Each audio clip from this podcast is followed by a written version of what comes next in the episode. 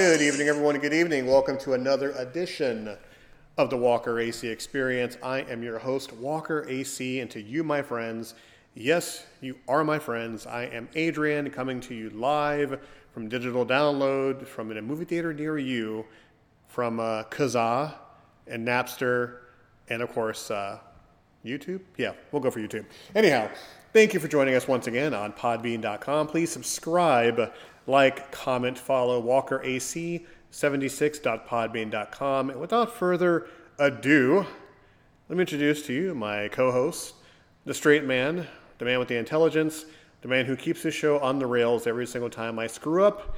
Kevin, you, ladies and gentlemen. Hey, Kevin, how's it going, sir? Hello, Adrian. Hello, internet strangers. You ever notice that we don't talk about stranger danger as online as much? It's just like, eh, everybody's cool. You know, listen to this guy tell you about what vitamins you should be putting into your body. Yes, and what's really odd, I saw this meme many, many moons ago, you know, saying before it was never talk to strangers, but now you hop in a car with strangers, you know, you don't take candy from strangers, but we order Uber Eats and stuff like that. so yeah, we've totally gone, totally gone a, a whole one, a whole 180 on this one. Hmm And I think isn't isn't it more like the people you know are more likely to like end up hurting you? Yes, it's odd. I mean, nowadays we don't even adhere to stranger danger. I mean, just think of it. You know, you need to get home. You're not feeling well. You're hungover or something of the sort. Your car breaks down. What do you do? You hop on an app. You call a stranger to come get you. You're hungry. You don't feel like cooking for yourself. What do you do? You call a stranger to bring you food to your house, to your personal house, to drop off food. You have no idea what's been done with the food, if it's roofied, drugged, or anything of the sort. Or even, I even ordered ice cream through Grubhub and somebody brought me ice cream. How lazy do you have to be not to get off your duff and go to the corner store and get some ice cream?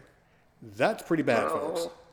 Oh, I don't know. Me not dealing with riffraff, not dealing with the crazy drivers. I can see why. And that way, if anything goes wrong, you can yell at somebody. Or, worst comes to worst, you can give them a star rating. Yes, that will hurt them. Not a tip, not complaining to the manager. Give them a star rating. That would definitely, you know, definitely affect their career. You know? And I like how you talked, mentioned Halloween and how, um, you know, uh, the traditional trick or treat is going to happen. And I think it's kind of odd where people are afraid of the candy from strangers. Like, who has time and money to like try to hurt people that way? Yeah, I always thought it was a myth when I was a little kid growing up. We go trick or treating, and whether your parents or whether somebody, a stranger, a relative, a friend will tell you, you know, they put razor blades in apples or they poison your candy. And I always believed it until I got to a certain age, I think like 11 or 12, where I would question it. I'm like, why would somebody go through the hassle? of poisoning your candy or putting a razor blade in an apple. I mean, what what what sick sadistic person would do that? And plus, I know who gave me the apple because I knocked on their door. So if my mouth got sliced up, I think I have a grand idea who did it. Exactly. That's like free razor blade. We start puberty early here, folks. Um, Yeah. yeah, I mean, in, in in different cultures, was it the same? I mean, I'm- asking you, of course, because we have a different culture, culture and background. Was it the same? Did you get the same? Oh, they're going to poison your candy, or you shouldn't get this type of candy from people, or, or something of the sort. Eh, it was just vagueness and like it was more about getting the values. Like go to the rich neighborhoods, get the nice candy, get the full candy bars. you know, if you're gonna go there in the cold, getting candy, you know, make it worth your while. Well, I mean, in our neighborhood, you know, we were kind of uh, we were kind of poor, so we didn't get the big candy bars or the Kit Kats, and we got like I, I like the like the Werther's candies or peppermints or God forbid candy corn. It was just atrocious. And then the best part is we go home and our parents would check our candy. And I say it with a slight pause because I'm doing air quotes. So parents would check our candy. We get back maybe a fourth of our candy. We get, we get all the nasty we get all the nasty parts back, like the black licorice and stuff like that. It was it was horrible. I never, I didn't know parents did that. What a scheme! It's like, let me check this. Oh, this is no good. This is um full of ecstasy. You don't want this. So now, as a small revenge plot, I used to do it with my kids. You know, they would rake, they would bring home just all the best candy in the world. I was jealous because I was an old man having weird PTSD flashbacks, and I'm like, here, let me check your candy. But my kids were smart enough to know, hey, look, if you want some candy, just ask for some. I'm like, okay, fine, you're right. Just, just give me the good stuff. Nobody gets hurt. And uh, yeah, it's it, it's really weird. And I always wonder. Of course, you we don't have an answer for this because you and I, you know, don't have that luxury anymore. But do they still do trick or treating in, in neighborhoods nowadays, or is everybody too scared and want to do it digitally? I think people still do it, but it's not as widespread. I think going to events is more popular. Yes, they do something called trunk or treat. Have you heard about that? Yes, um, I thought that was a super conservative Christian thing. No, actually not. Um, my son, you know, before he became of age, we would do the trunk or treat thing. It was safe because I was a very neurotic parent, like most. And yeah, cars would park up and down the church parking lot or the school parking lot, and you know, they would hand out candy. I thought it was the most boring thing ever, but the kids loved it. So I mean, who am I to judge? But I just prefer to go door to door. But once again, this generation, you don't know who's registered or who's not. So I'd rather have them do that than you know knock on a stranger's door, getting razor blades in their apples. Yeah, I mean, would you rather judge people's cars or judge people's homes? Not just your cars. I mean, you know, it definitely says a lot about a person who drives an '86 hatchback. You know, you know, handing out candy to my kid. Yeah, I mean, I'd take any from a lowrider. Just save some for me, folks. Save some for me. Uh, as we go on, I'd like to give you and Jeff kudos for your latest edition of the Cereal and Beer podcast. If you guys have not listened to that show yet, it's up on Spotify and, of course, on all the major um, free apps to listen to podcasting. Yes, Cereal and Beer was a tremendous hit. I definitely enjoyed it. Once again, like I told you off air a couple of days ago, you know, you guys did it. You landed the Panda Express comment, which made me giggle like a little schoolgirl. So definitely thank you for that. It's the great divide between he and I. like we agree on a lot of things, so it's very interesting when we don't. Like so far, the two issues that divide us quite deeply are Panda Express and Crocs. Okay, not to step on you and Jeff's toes or anything of the sort. We're going to go back to Halloween candy here shortly because it's entertaining. But Crocs, please tell me you're Yeah. you're against Crocs, correct? No, I am not against Crocs. For you see, it's just they're so utilitarian. You know, they're easy to clean. You know, they're waterproof. They're durable, and you just when you go out to get the mail, or just you know, gotta take care of something in the garden, or just like going to uh, Publix to get something, just put one. There you go. I never understood Crocs. I barely understood flip flops. When I first moved to Florida, my mom bought me a pair of flip flops. I had no idea what they were. I put them on, instantly they broke. And you can't run in a pair of flip flops, more or less ride a bicycle on flip flops. They're the most flimsiest, cheapest things you can put on your feet. And now they come up with a value Walmart brand style of flip flops known as Crocs, where it's engulfed now. It's a fully form filling, you know, form fitting uh, flip flop. I just don't see the value in it, especially with holes. Your feet are going to get wet. they're much better. Like, for example, you know, like if you got if you're gonna go to the pool, wear your Crocs. If you're gonna go to the beach, wear Crocs. You'll protect your feet better than than sandals. I mean, you're not supposed to ride your bike with sandals. That's a ridiculous thought. But you have holes. And when it rains, Yeah, it's going to get wet. Or if you step in a pool of water, it's going to get wet. Well, then it's still easy to clean. And then also it's like it provides aeration, and also you can put croc charms in them. Wait, wait, wait, wait. Say, say that again. You put croc what? Croc charms. Yeah, they make them. They make all sorts of interesting stuff. So you can put like little charms in your crocs, you know. You see, I'm pausing on purpose. What? Um, I'm okay, Kevin. I'm confused. Oh, I hope you're sitting down. Didn't mean to blow your mind. You are the straight man in this podcast, the man of wisdom, the man of logic. But you just uttered the words croc charms.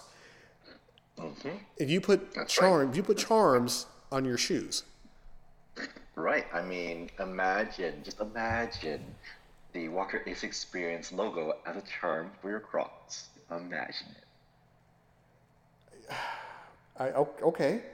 Um, and um, where does one, pray tell, get croc charms at? And is it? I mean, is it like the poor man's bedazzler for your shoes, or I, I'm? It's kind of you're you're correct, Kevin. Kind of blew my mind a little bit. Well, it's eh, it's I would say it's bedazzler adjacent. It's kind of like you you just like put the hole into the uh, into the little hole, you know, put the little peg into the hole in your shoe, and there you go. I mean, you can get them on um, on like probably a lot of like Etsy stores for that make them homemade, or you get them on I don't know Amazon. Just you never know what you can find out there. Well, now I know what Christmas gift um, to get you, so that takes care of that right there. A, a- a Christmas card and a thing of Crocs. Now, I mean, do you prefer do you prefer Dragon Ball Z, Naruto, or Avatar, or just a plain SpongeBob like Crocs? I think SpongeBob would be fun, but maybe make it classy, you know, make it like a literary reference, you know, like the, the Grapes of Wrath Crocs. that, that way, you can you know class it up. Damn it! I was going to go for Miyamoto's Art of War, but no, that's fine. I, I- I guess I'll go the opposite way. Um, and also, now you better be pro Panda Express, and just you know, in this in the second part of the debate here. Don't be silly. That's the McDonald's of Chinese food. No, that is that is Manchu Wok in the food court of a mall. So uh, no, sorry. It's the same thing. That's the secret.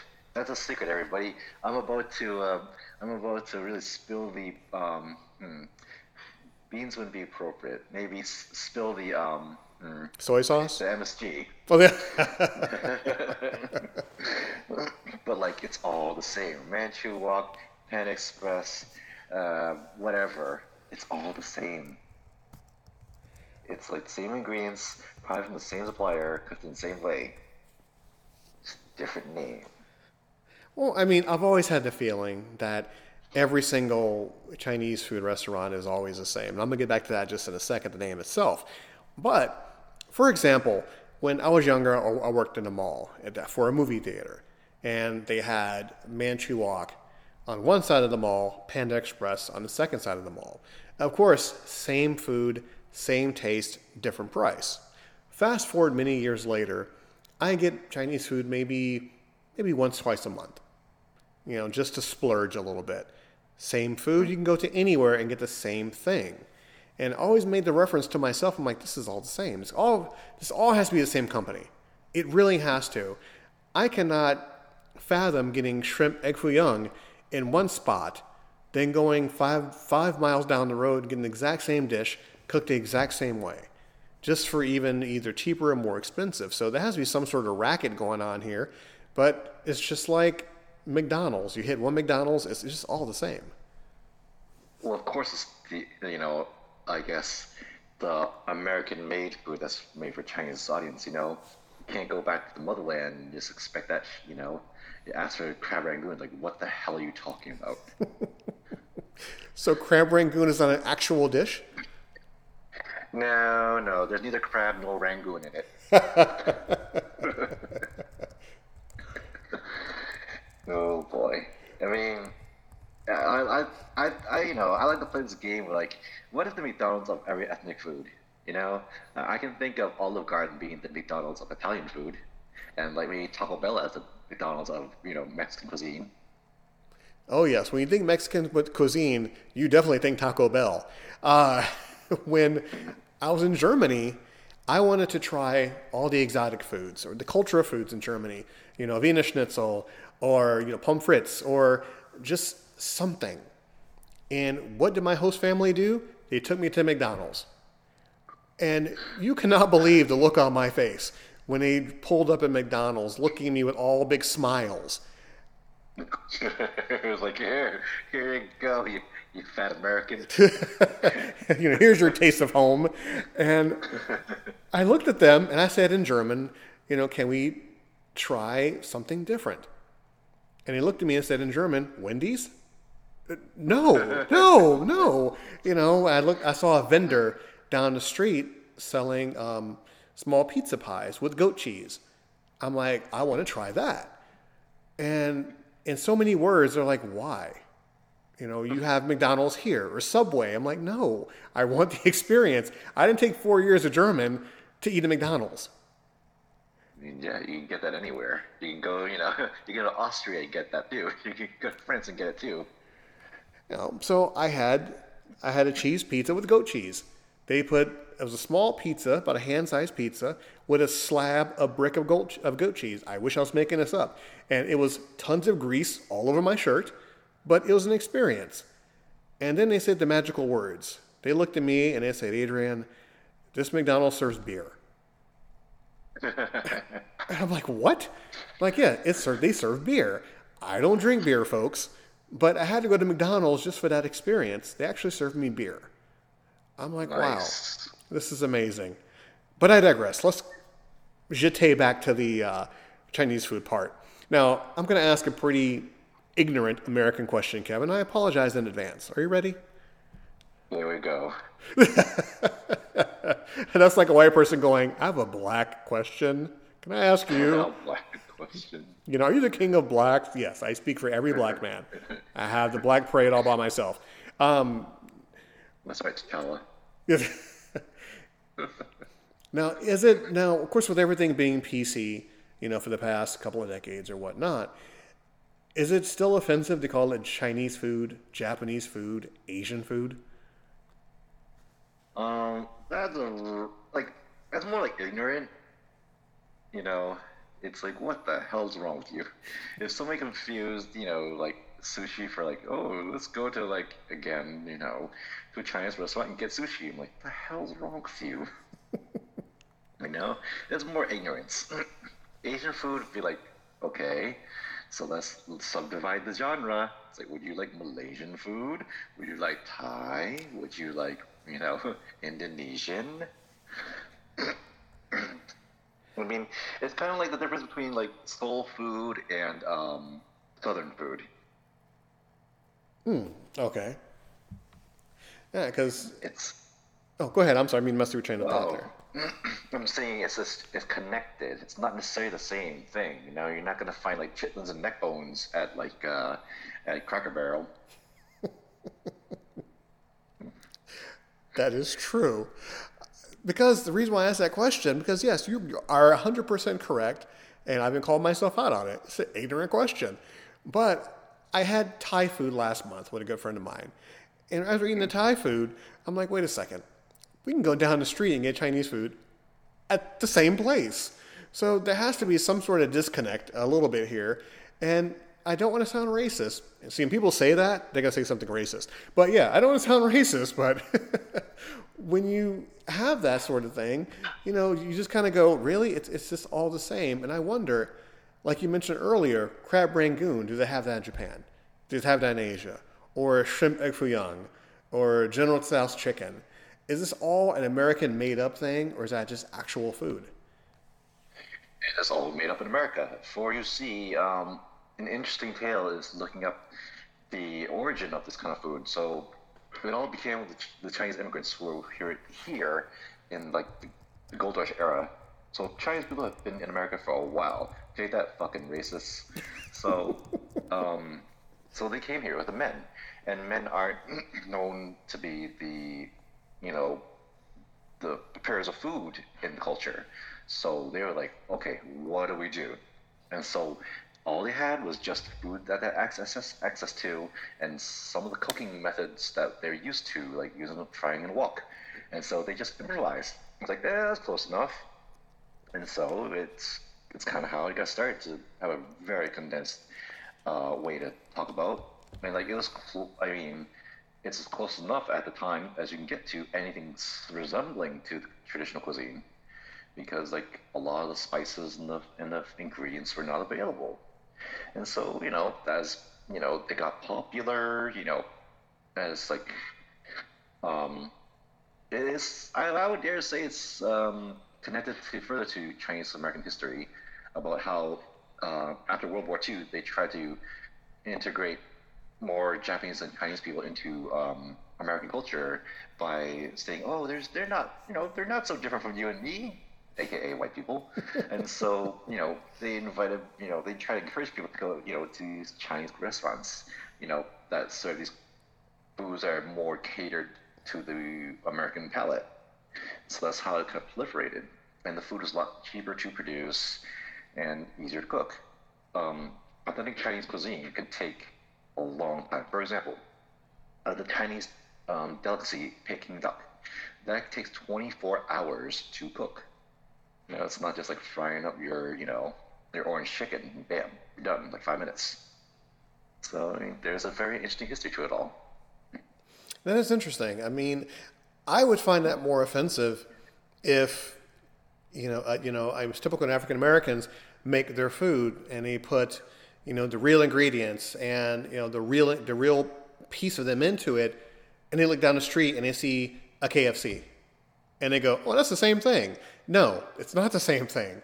So this, this is why I have to ask. You know, when you see a menu and you see Moo Goo Gai Pan or something like that, you just kind of just shrug your shoulders or or just turn your head and go, "No, this is real, guys. No, like, no, thank you."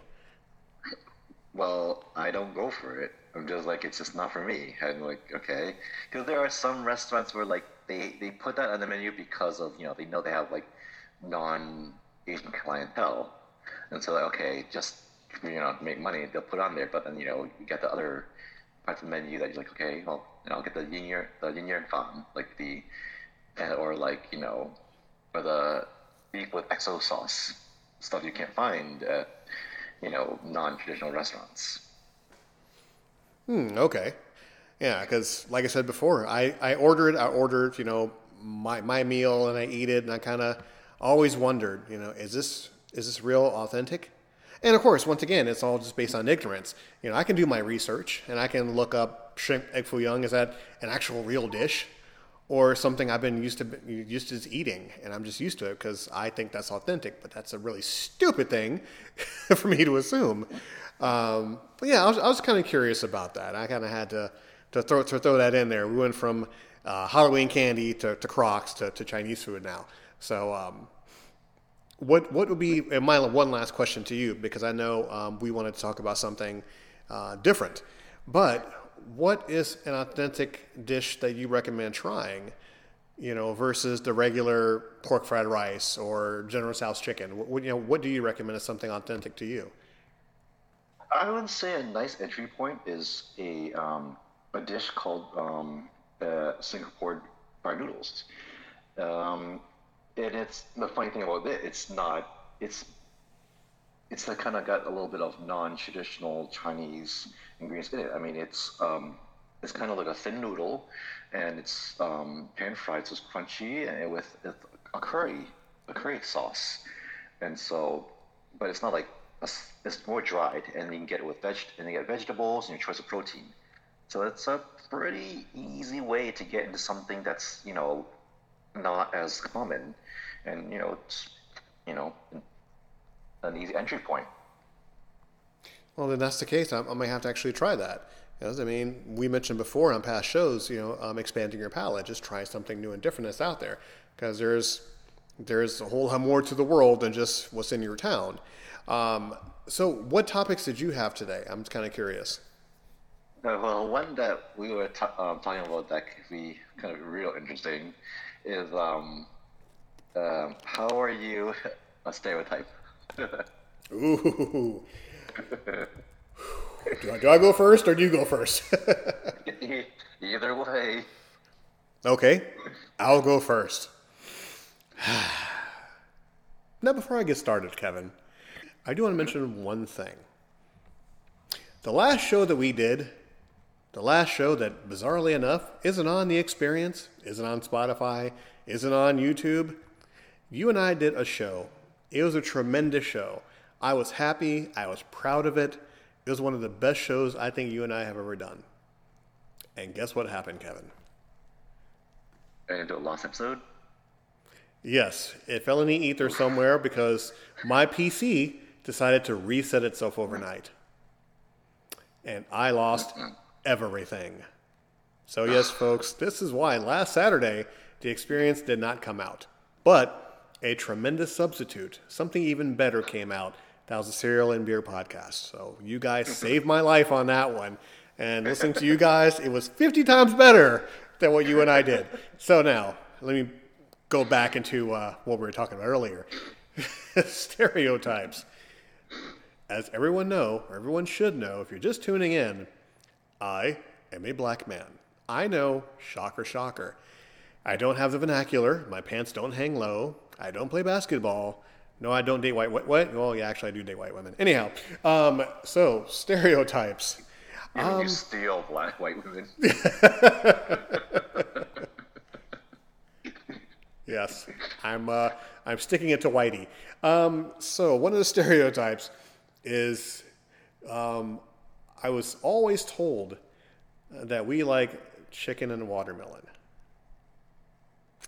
Yes, the uneasy, uncomfortable silence, folks, follows that. Yes, so I like chicken. Yes, I do. I like watermelon. Yes, I do. I don't like Kool Aid. No, don't like Kool Aid. And I don't run fast. And I don't play basketball.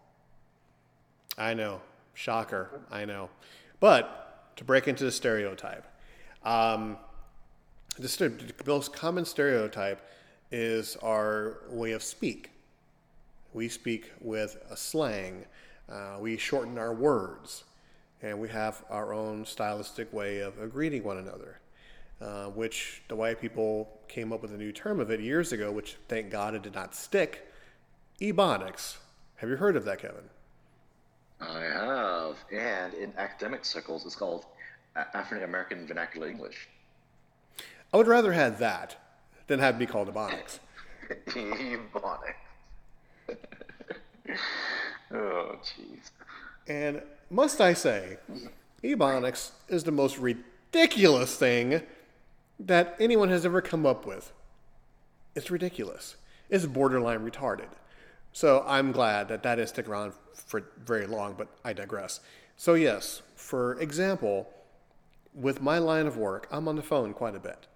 So, you know, people would speak, ask certain questions. Okay, we're coming into the office. Um, who do I ask for? Oh, uh, you ask for me. Ask for Walker AC. And this happens every single time. The people walk in. Hi, is Adrian here? I'm like, yes, that's me. Uncomfortable silence. Oh, oh, you're you're Adrian. I'm like, yes, yes, I am. Oh, I didn't. Ex-, and they stop the moment they say that. I didn't expect. And they go. I'm like, yes. Go ahead and say it. I dare you. I double dog dare you. you know, and then it kind of quickly change the subject and go on to something else. So I'll stop right there, um, and I'll go for once again, you know, the voice because I don't. I've been told this for many years, and you have no idea how offensive this is, Kevin. when, when someone go, you don't sound black. Well, you know the proper response to that is, right? My response is, how's a black person supposed to sound? And that makes it makes the conversation more uncomfortable. So yes, I'll pause right there and I'll have you uh, do your turn. Well, the alternative is that's very, very white of you to say that. that's our using that. Is. It really is. It's kind of like, you know how like really basic you know, folks they try to spice it up, so to speak, and it only makes them look more white. yes. Just like, oh man, you just magnified yourself. oh boy. Like, don't try. Don't try. It. so, me as a Chinese person, um, I value social harmony. I don't like people who just are out to cause conflicts and just have that, you know, MO where like, you know, I'm gonna get what I want at any cost. Or I'm just gonna disturb the peace because I can. Or I just, you know, they're just being ultra competitive or ultra catty. I just don't like that. I don't like the conflict it causes. I'm just like I tried. I'm like through my cultural upbringing and my life experiences, I'm taught to value that, and it really upsets me when people don't care about it at all.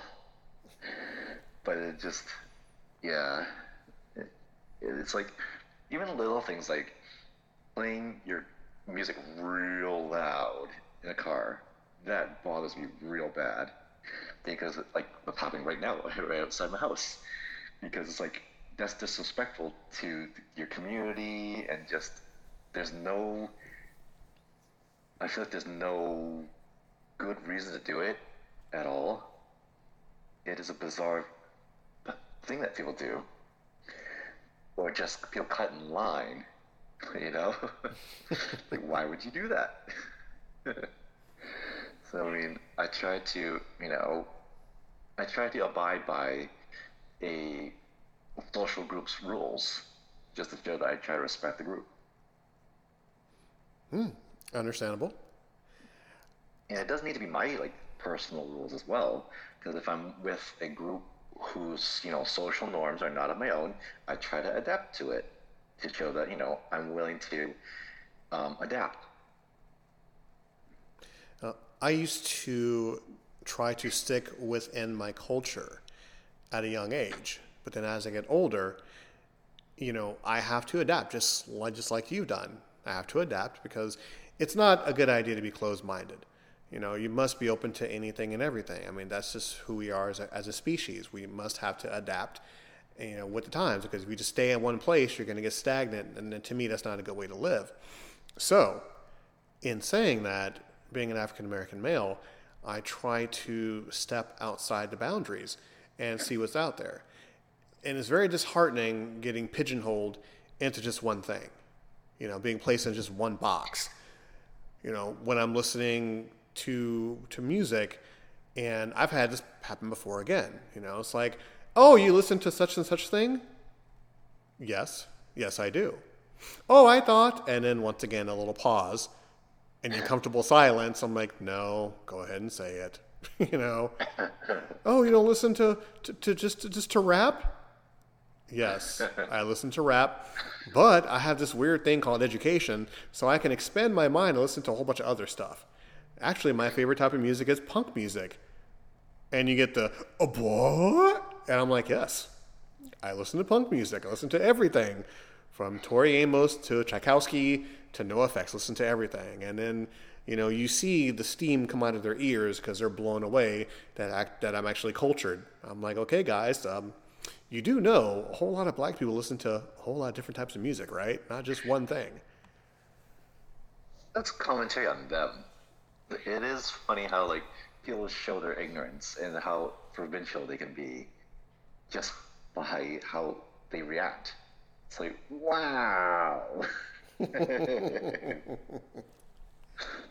oh boy, it's it's really funny that way, like how how just some people don't even understand how um, insular they can be, and like when I overhear Phil's conversation, like, boy, you need to you need to get a little bit more often.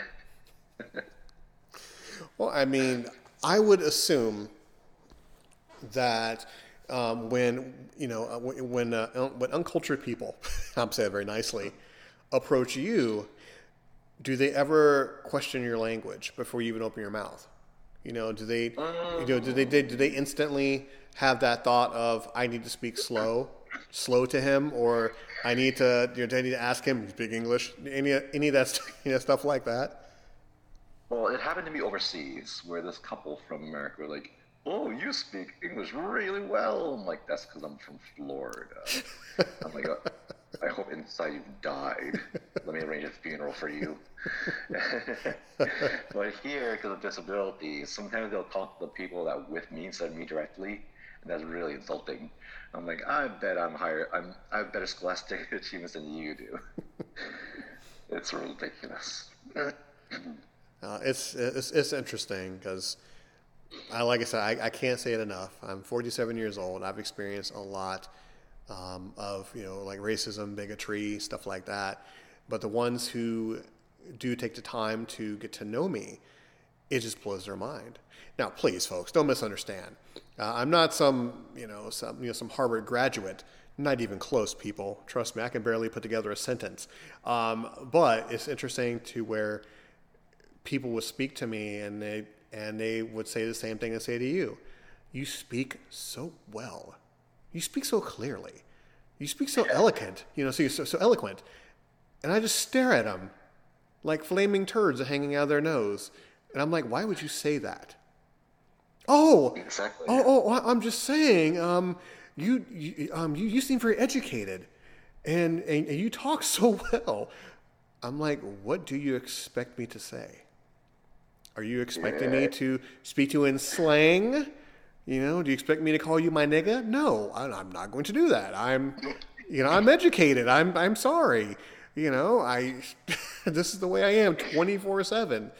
And no, sl- and no, and no slight on people who choose to speak differently, how they're raised, their background, environment. I'm no, no, no slight against them, but this is how I speak. I've spoken this way since I was can remember. And to me, it's just utterly funny to watch people stammer and step over their words when they hear me talk. It makes me wonder if they secretly want what I call the cultural tourist experience, where they want to meet a stereotype, and that way they can brag about it. That way, can you know, try to you know, go to seventies um, slang, speak that jive. you know, then they could just like you know, be like, "This is my black friend. Let me just you know, let me just you know say word up, yo." Hey, this is my black friend. He's my biatch. You know, stuff like that. right? And then what's even worse is that when they don't really learn the important lesson and they just figure out a bunch of new stereotypes, and then they, they can always say, I can say that because my friend is black. I can say the N word, can't I, Adrian? Can't I really? Can- no, no, you don't. Exactly. I, I, I, I wonder, like, huh, when can somebody non black say that word? We just, you know, like, it's like, it's just so strange when you think of people that are not, you know, black who feel comfortable saying that. I'm just like, ooh, that's a, that's a bold way of living. well, I'm like, I'm like, sir, you live on the edge, don't you? You live on the edge. Ah, it's it's it's interesting. Without getting too deep into the woods, is that has anyone ever approached you, whether it be a friend or whether it be an acquaintance, and they wanted to use an ethnic slur, you know, around you to to get on to get on your good side, or to you know, or just to be one of you kind of thing. Um, so I what bothers me is other Asians using the C word. Because like I grew up in an area of ignorance and I hated that. I've had that thrown at me with malice. And I hate that word. And so I don't like it. I just don't like that. And like I don't care if like you're Asian too, it's like don't diminish us. You know, don't don't don't, don't try to like take it back because that shit doesn't work. you know, like it's, it's, it's, it's in a lot of ways, unless we're all on board, taking words back doesn't work. And so, I, you know, I've never had somebody that ignorant. Um, what I do see in the world, like let me just go into a rant real quick. People doing language flexing, I hate it. I think we've talked about it on Cyril and Bear um, about how if somebody you know takes the time to be proficient in um, especially in the Asian language, they want to break it out, and people they want that like surprise reaction from the natives, be like, "Oh wow, I didn't know you could do that," and I hate it. Because if someone said, did that to me, I'd be like, okay, cool. Well, uh, let's just use English. Because I, I wanted to, I was denied of that flex, and just like, I bet my English is better than yours.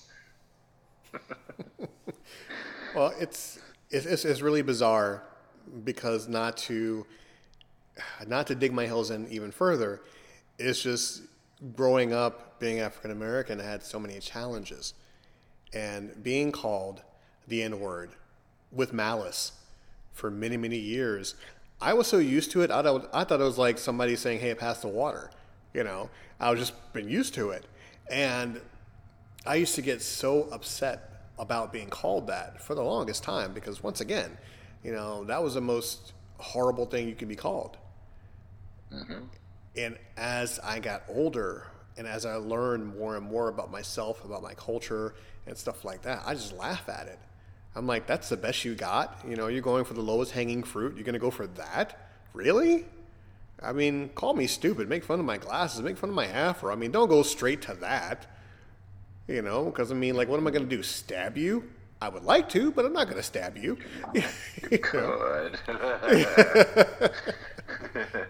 You know, I mean, worst comes to worst now, you get canceled, or you- or you know, or you can put or you can put a rap song, whichever. But now, it, it really doesn't bother me. Now I understand, you know, how how ignorant people are still, you know, or part of their generation they grew up with that, so that's something they were accustomed to, and even the new generation, even the new generation, still uses that word as a term of endearment, and it's not. It never will be. And it's just funny to hear non African American people say that. You know, and they go, oh, it's cool. I can say it. I'm like, no, no, you cannot. If you do, don't say it around me. I'll stab you with an unsharpened pencil. Really, guys? But, uh, but one more little anecdote, and I'll hand it back to you. And I think you have another. I think you have another topic. Is that right? Mm. If you don't, I think I might have something for you, or we can expound on this even further and just keep on going. Um, I think I mentioned this before in a previous show, but I think it bears repeating for this particular topic. Um, I have a brother um, who is Caucasian. We adopted him um, in, in, in his teen years. He's part of our family, still is. And he was dating a young lady. And me, back in the day, still reigns supreme now that I cannot get laid um, if my if my nether regions were dipped into a fishbowl full of fifties. I digress. So he introduced me to his girlfriend's friend. We went on a double date years ago, and the date went fine. Blah blah blah. At the end of the date, I went home first, and my brother came home later. He asked me, I asked him how everything went, and he proceeded to tell me that everything was great. Uh, the girl liked you, but she says something that was very off-putting. So I just left it alone. I'm like, okay, what does she say? After poking and prodding for a few minutes, he told me, he goes, you know, she says, yes, he's a great guy, and he's very cute for an N-word.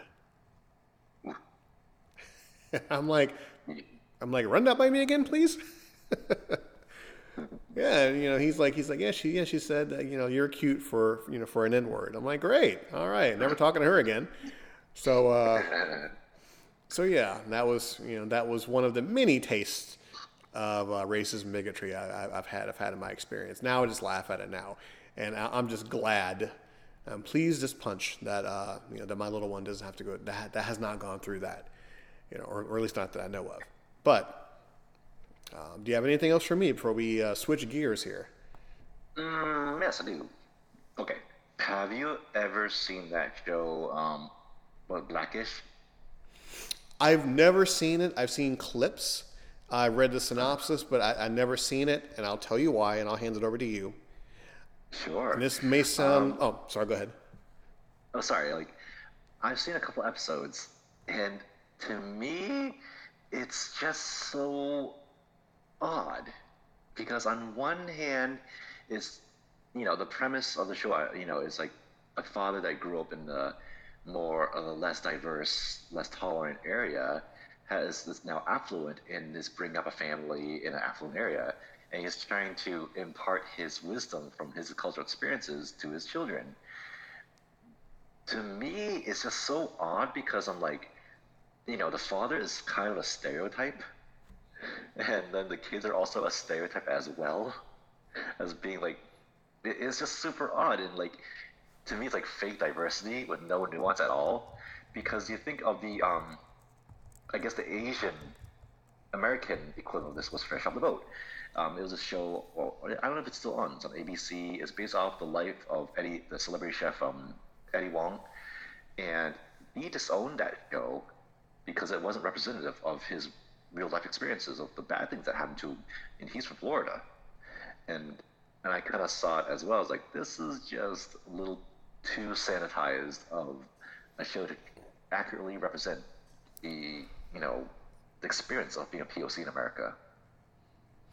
And I agree, and I'll dip into it a little bit further, and then I'll hand it back to you. And this may be a, as the kids would say, a hot take, but I don't like shows like that. You know, I you know I really don't like shows like that. Um, shows like Blackish or, or African American straight shows, or Asian straight shows or stuff like that, because in my opinion, and I could be wrong, not the first time, not the last time. I don't like how they focus on the ethnic background. I don't like it. Um, 70s, 80s, 90s, you had your, um, you know, uh, CW shows that were just straight black shows that were just highly exaggerated, like like Martin or um, or, or uh, like the Jeffersons or stuff like that. Look at up, millennials. Um, just you know, you know, like what's happening now, and just shows like that that just focused on, hey, guess what, guys? For the next half hour, hour, all you're gonna see is black. That's all you're gonna see, and all you're gonna see is every single black stereotype known to mankind, and and to me, most of the black culture, I can tell you, really don't like those shows. just really don't. You know, I mean, Madea or stuff like that. I'm like, come on, guys, really? no, no, no, no. We don't act like that. We don't talk like that. No, we don't. Even the most language challenged groups don't talk like that. So please don't put us in sh- movies and TV shows like that. Uh, I'm, I'm not even going to. I'm not even going to try to make a comparison to like an all Asian show that strictly focuses on the stereotypes because, in my opinion, I mean, it'd be more insulting. I like what I think is really interesting is the con- contrast and comparison. And yeah, I do remember some some of those shows that were like just like marketed towards the black population because the only like you know like years ago the only Asian representation you saw in America was stereotypes like the real you're either the nerd or the kung fu artist or you're the um the, the like a, like a dragon lady or like submissive woman. And that's all the representation you got at all. That's all. It's like wow it's connie chung amazing you know? And so we didn't as an as a as a as a group we weren't um, represented at all until you know maybe the later 90s 2000s and, and so on. Um, i mean i really enjoyed seeing it because i didn't have that growing up at all. I mean what's a chinese boy to do for halloween? It's like dress up as a caricature of your race? That'd be that'd be ugly you know? And and to think like you know I really enjoy something like Shang-Chi. I really like that because you know it had some representation of you know the Chinese population population in San Francisco, or that movie um Turning Red. It was I thought it was a great movie because it's about two things that I think they really did well is represent the Asian you know the Chinese population in um, Toronto and just a girl coming of age. I think they did really well and. Um, so it's nice that there is some better representation out there because they were lacking that for so long. And you know, and even how the I even don't like it when they had like Asians playing races that they're not. Like in like that movie Memoirs of Geisha. The two like two of the main main characters were played by Chinese women. And this story is set in Japan. So, and plus that story was written by a non-Japanese person. Yes, that's like Tom Cruise playing a guy called The Last Samurai. Yes, anyhow. but uh, please continue. Sorry. So I think that's a really interesting combination. Like sometimes, like when I'm feeling froggy, it's like, man, I feel like black people and Asian people have the opposite problems. Like, you know, people are deathly afraid of black people, and people are just consider us the, the, the model minority, what all minorities should be like. Hmm. I- It's it's weird, you know. It's it, it, it's, it's very very bizarre because you know I can walk down the street and a couple will walk around me or walk away from me, and I just I just always wonder. I'm like, what? Really, guys? You know, I'm the least threatening guy out there, but I guess I look angry. I look pissed off. I look like I have black rage. But if but if Kevin has a bad day, no one's gonna no one's going to avoid him. you know? Mm-hmm. I mean, that's the best thing about wearing a mask, you know, because nobody knows they have a resting bitch, bitch face. Or they'll look at you and go, "He's a ninja." No, uh, just You would just, yeah, even that's a stereotype. I just hate how like ninja got thrown around. Like, like I even saw it in like um the title of like somebody that worked in retail. Like, oh, like I don't know, equity ninja. I'm like, this is disgusting. What's wrong with you? Well, it's it's it's interesting. You know, I mean, if I go into a costume shop and I go, "Hey, I want to dress as a ninja," they'll look at me and go, "Really? Uh, y- yes." It's, it's Halloween. I, I, I can dress up. It's okay. It's all right. But You're But- allowed to go out. Yeah. they let you out of the house? Yes. Yes, they do, Mazza. Um, but uh, do, do we have anything else before we uh, hop on over the rants? Because this show has gone by extremely quick this week. Oh, jeepers. Uh, okay. Um, I think we're ready for rants. All right. Shall I go first, or, or would you like to go first? Sure, I'd like to hear what's on your mind. All right, sweet. So, keeping on the topic of racism, because once again, folks, we cure everything in every show we do. We're not heroes, folks. We're, we're legends. So, uh, I'll tell you a quick little, quick little story to add onto my rants, and I'll pass it over to you.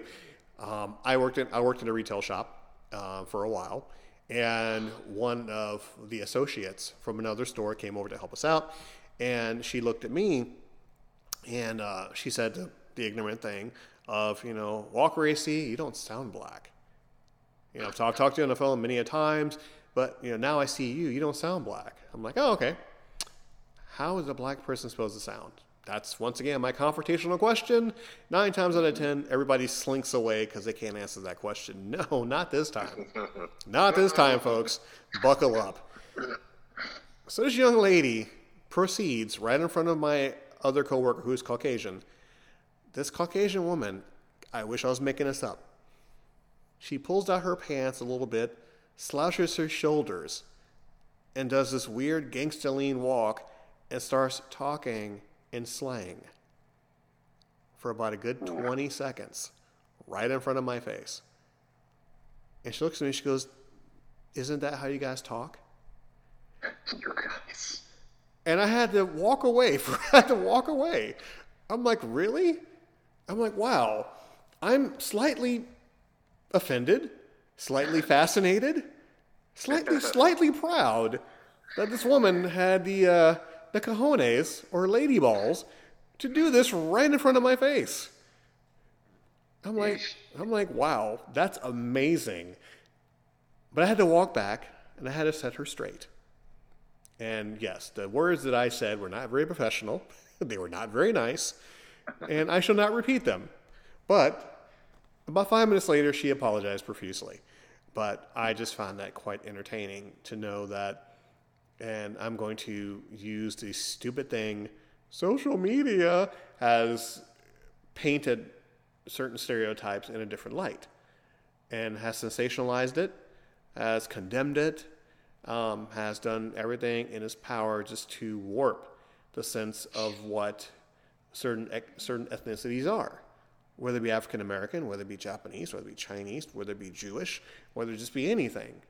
They take it and they amp it up and they just throw it out there. So one of the many use one of the many reasons why the use of the N word is, is you know so prevalent now. You know, people can use it in songs in daily speak like it's nothing, not thinking about where that word came from, how it's been used, stuff like that. Like you said, they want to try to take it back. It's not going to work. It's never going to work. I will never ever walk up to you, Kevin, you, and say, "Hey, you know, hey, my," and call you the c word and expect it to be okay. You know, I expect you to stab me if I say something like that. you know, it's just like you walk up to me and say the N word. I'm gonna look at you weird for a second. I can't stab you because I'm black. I'll go straight to jail. Um, but no, I just said, you know, some some things like that. I just I just laugh about at my old age, thinking that oh my god, you know, this is the reality, and it has been the reality for a while. That certain slurs are just more or less accepted now. So okay, that's my rant, and I'll just hand that back to you while I'm old man screaming at clouds. Well, um, uh, for those of you that may not know, both um, Adrian and I live in Florida for now. Uh, Florida, I just feel like Florida and Texas are on a race to go back to the Dark Ages to see who can who can be the most backwards first. um, it kind of confounds me that rules that affect a vulnerable people, like a minority people, are made by people that have always had the power. And like the voices of the people that are affected are rarely, if ever, included at all. It seems really strange that way. Like they don't get to have their voice heard. They don't instead of them at all. Because they don't have the power. They've never had the power. And they get targeted. And this go this goes for whatever minority group there is out there. Because, you know, when you look in history, the finger's always been pointed at somebody else. Um, this happened to Chinese people. The um, immigration limits were imposed through the Chinese Exclusion Act. And the government, they, they freely admit this as well. And that's the first time. As soon as non white people came to America, then they, it, because they were so different, then they pointed the finger, and then they imposed restrictions, and then, you know, Chinese people couldn't even go back to China, you know, because of the law, or they'd be, or they'd be, never be allowed to come back. And so, what voice did Chinese people have at that time? You know, what voice do black people have during, you know, Jim Crow era? What voice do transgender people have right now? What voice does do gay people have or non-straight people have during the 90s? and like we had to, and so you know, people of diversity had to fight tooth and nail without real representation out there to, to fight back against the hatred and the laws that affect them. I find it really strange that the people that have the power are just so threatened when they're always on top. You know, the captains of all industries, the people that hold all the money, they're a very certain demographic, and it's always been that way. You know, for yeah, you get some outliers out there, here and there, but then they become tokenized. So I just think it's really strange that it keeps happening, and they keep finding new targets, and then you know, it's like, oh yeah, them again. Let's point our finger at this guy, this guy, or this person, and this person, this person, and they just feel so threatened when people want to just try to demand some sort of equity out there. I always said it's like a bad game of tag. Do you remember the game of tag when you were a kid? Did you ever play tag? Yeah, I try to avoid playing tag as an adult. It's exhausting. I don't want people touching me. No. Um, and for those of you who are unaware of what tag is, now, of course, the older people are screaming at the, uh, you know their phones right now. All it is is you chase somebody and touch them, and tag you're it, and you have to go touch another person, and so on and so on and so on. I find it same way via race. You know, at first it was you know Jewish people, and now they're like tag you're it, the black people, and you know now the you know the brown people tag you're it kind of thing like that, and it goes on and on and on while we always find new targets. and it's been it's been this way for it's been away for years, and it's to continue on until we find another another target to reach out and say, "Tag, you're it on." Yep. It also con- confounds me, like when you are a um, non-majority person and you join in on the hatred. It's like, didn't you forget what happened to people that are like you too? And it's just so strange that they're like, as long as I'm not the target, it's cool. Yes, and the you know the, the the former target bunches up with with the other group and go, okay, I'm safe now. Okay, we're gonna pick on them now. And mm-hmm. you know, and then unfortunately, when 9/11 hit, I worked in the Florida Mall, and you you're aware of this Florida Mall, Kevin. Just like people who are not listening, the Florida Mall is this humongous melting pot. The Florida Mall is one of the biggest malls in Florida, and after 9/11 hit, unfortunately, it was open season on people who were not Caucasian, African American, Asian, Chinese descent. You know, the the, the, the brown people. And I'm saying this in a very, you know, I'm saying this in a very comedic, very you know satirical kind of way. It was their turn to be picked on, and I felt so bad because I know how that was. I know that feeling. I still know that feeling. And for the innocent ones who had nothing to do with it, Yeah. they got messed with up one side and down the other side. And it just made me embarrassed, you know, to you know to, to be an American, I guess. You know, because, you know, to be to be messed with for many, many years and to never get desensitized towards it, and now it's somebody else's turn, and now you get to see the pain that you went through on somebody else, it's disgusting, man. And I would never wish that upon anybody. Because trust me, I know how I felt when I got called the N word, or I know how I felt when I found someone attractive or I wanted to date back then, and they would tell me, You're such a great guy, but I don't date black people. I've heard that, Kevin, so many times. I came up with a solution for that, and that got me in trouble. but uh, young lady I dated, or wanted to date, did everything right, blah, blah, blah. And then she finally sat me down and said, You know, I don't date black people. And I looked at her, I'm like, Well, we're all black when the lights are off. And that went over like a fart in church. So uh, she never spoke to me again. But uh, oh no, you missed out. yes, my bad. I sure did miss that. No, but um, but yes, when it's somebody else's turn, I don't want to get on the people who I don't want to get on the side of the people who are pointing the finger. I'd rather just stay on my side and just catch hell for it because it's something I'm used to. But um, as the show comes to a close, it's been a very interesting kind of show. Cod, from Halloween candy to poisonous candy to racism. Sweet. Um, I think we covered the gambit uh, this week. Uh, you can always find us on 21 free different platforms, whether it be Spotify, whether it be iHeartRadio, or uh, Google Podcasting, or even Goodpods. If you're uninitiated and want to find us, just do a Google search under the Walker AC Experience. You'll just find a list of every place to find us. And of course, the previous episode of Cereal and Beer has been released for the month of September with Jeff and Kevin. A great hour long episode of conversational, everything conversational. Wow, English language looks tremendous. Uh, full of fun conversations and everything in between. And before we leave, um, Kevin, do you have any final words? Where can they find you? Anything good to, to end us off with? Well, um, you can find episode Cereal and Beer across the same platforms as the Walker Ace Experience. We usually post them on our Facebook, so if you know either Jeff or I, you can find it there. You can post and you can um, comment and you can subscribe and like and share and all those things.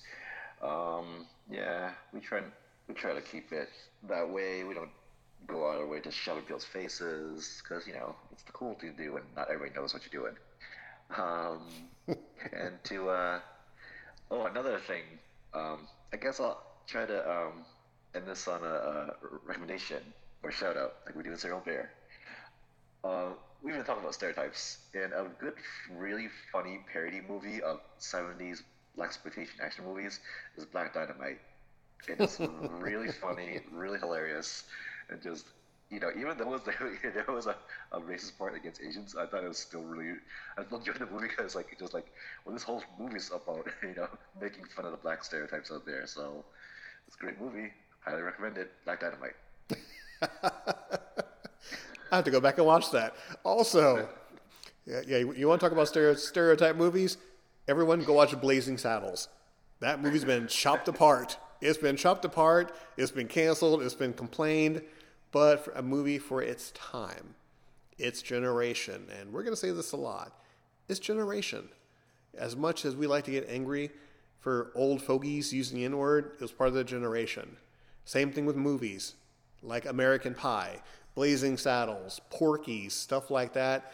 Obviously, we can't do that stuff now, but back then it was part of the generation.